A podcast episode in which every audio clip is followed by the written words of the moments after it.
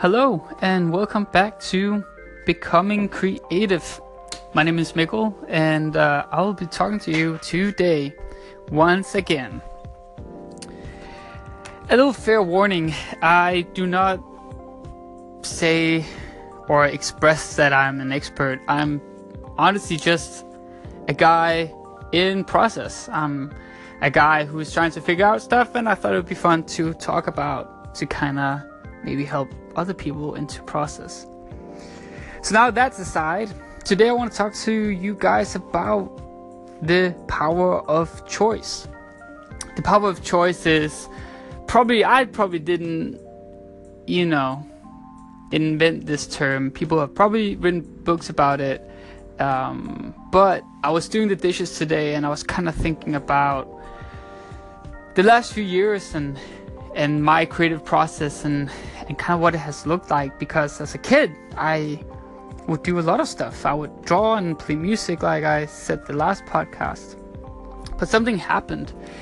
And uh, for me, that thing that happened that kind of started a, a habit of barricades when it came to creative expression was high school. I um, started playing music when I was about 16, uh, when I was in a boarding school. And a friend of mine, he showed me how to kind of put chords together and play on rhythm and and I loved it. I played a lot and I played a lot of for a lot of people and for, you know for crowds and for school stuff and church stuff and it was it was a part of who I was and it was a part of identity. So I decided that when I graduated boarding school, I was gonna go into a creative high school. So I applied for this creative high school that's called St. Anna in Copenhagen. That's kind of known for its uh, musical uh, curriculum and, and how a lot of artists and actors and, and creative people have come out of that high school. So I thought I would just fit right in. I would be among my peers and we could all live out uh, the musical fame because that's how I think about life in terms of musicals. And that would be the funnest and most entertaining way to live out high school. But I kind of I got sober sobered up real quick because I, I, I quickly realized that these weren't my musical peers.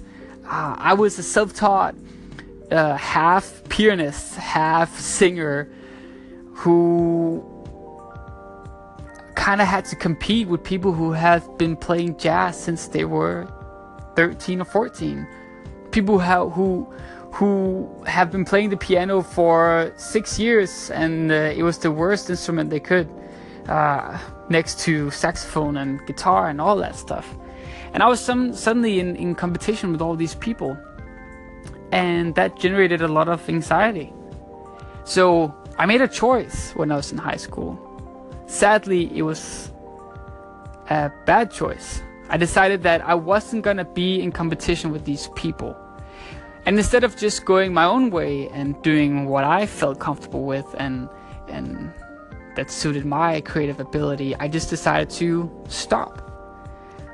But when you stop something that's an inherent part of who you are, something that is, you know, a big part of your identity, you denounce a part of yourself.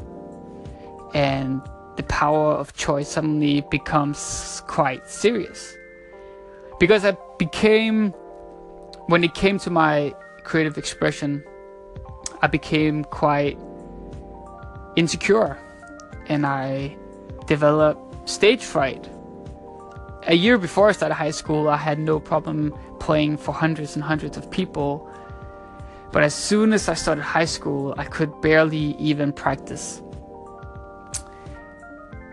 And identity is so important when we talk about creativity because when you start a project you don't you don't just choose to create something you choose to express your identity and that is something I'm going to talk about in the next segment welcome back in this segment, I kind of want to dive into uh, the relationship between identity and creativity.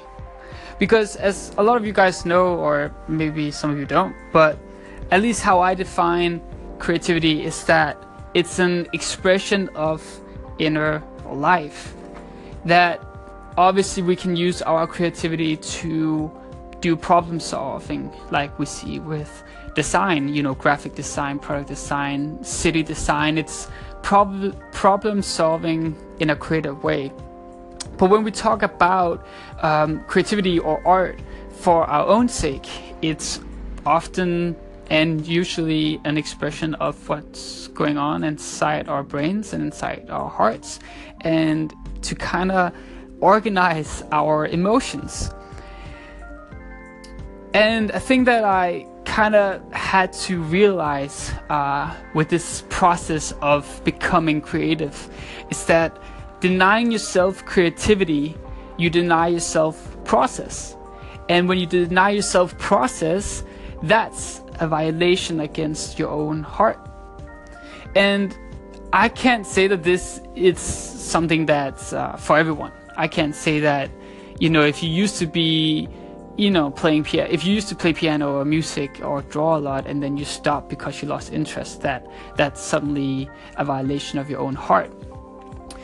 I'm talking about people who feel most alive when they create, people who feel most like themselves when they express something in a creative way. And that can look in so many ways. For some, it's gardening, and for some, it's painting, and for some, it's, I don't know, parkour. I don't know. It can be a lot of things. But when you deny yourself that creative process, you are in violation against your own heart. And that is a shame. Yeah. And, and I am speaking out of, of uh, kind of, um, yeah, what can you say, my own history here that when you give up that big of a part of yourself, you you tend to um, lose sight of, of what your passion is, and because you let your passion uh, be defined by your ability, and that's not always a super smart choice. However, it is important to say here that there is a danger in letting creativity um, dictate your own sense of personhood. Because no matter what, my creative ability or my creative pursuits and dreams, they aren't uh, the foundation of who I am. It is an expression of who I am, but if my personhood and my identity is sol- solely put into the foundation of, of, of what I how good I am at expressing my own feelings and thoughts and ideas creatively, then I'm kind of lost. So I want to encourage you today that becoming creative is is, is a big part of, of, of how a lot of you guys and how I um, see ourselves and, and become alive again. Um, but look at it as a tool of expression look at creativity as as as conveying and communication uh, communicating ideas and feelings to the outside world. Let it not be synonymous with your name. And um, uh, that may be a little deep and a little too intense. Uh, i did not think i would go there but that's all i have for today. Uh, creativity is important but you are more than that um, and if you have any questions, you can call in or you can, uh, you know, hit me up on Twitter or Instagram or anything like that. And uh, it'll be really exciting to hear you guys' thoughts on the matter. Until next time, uh, my name is Mikkel, and this is Becoming Creative.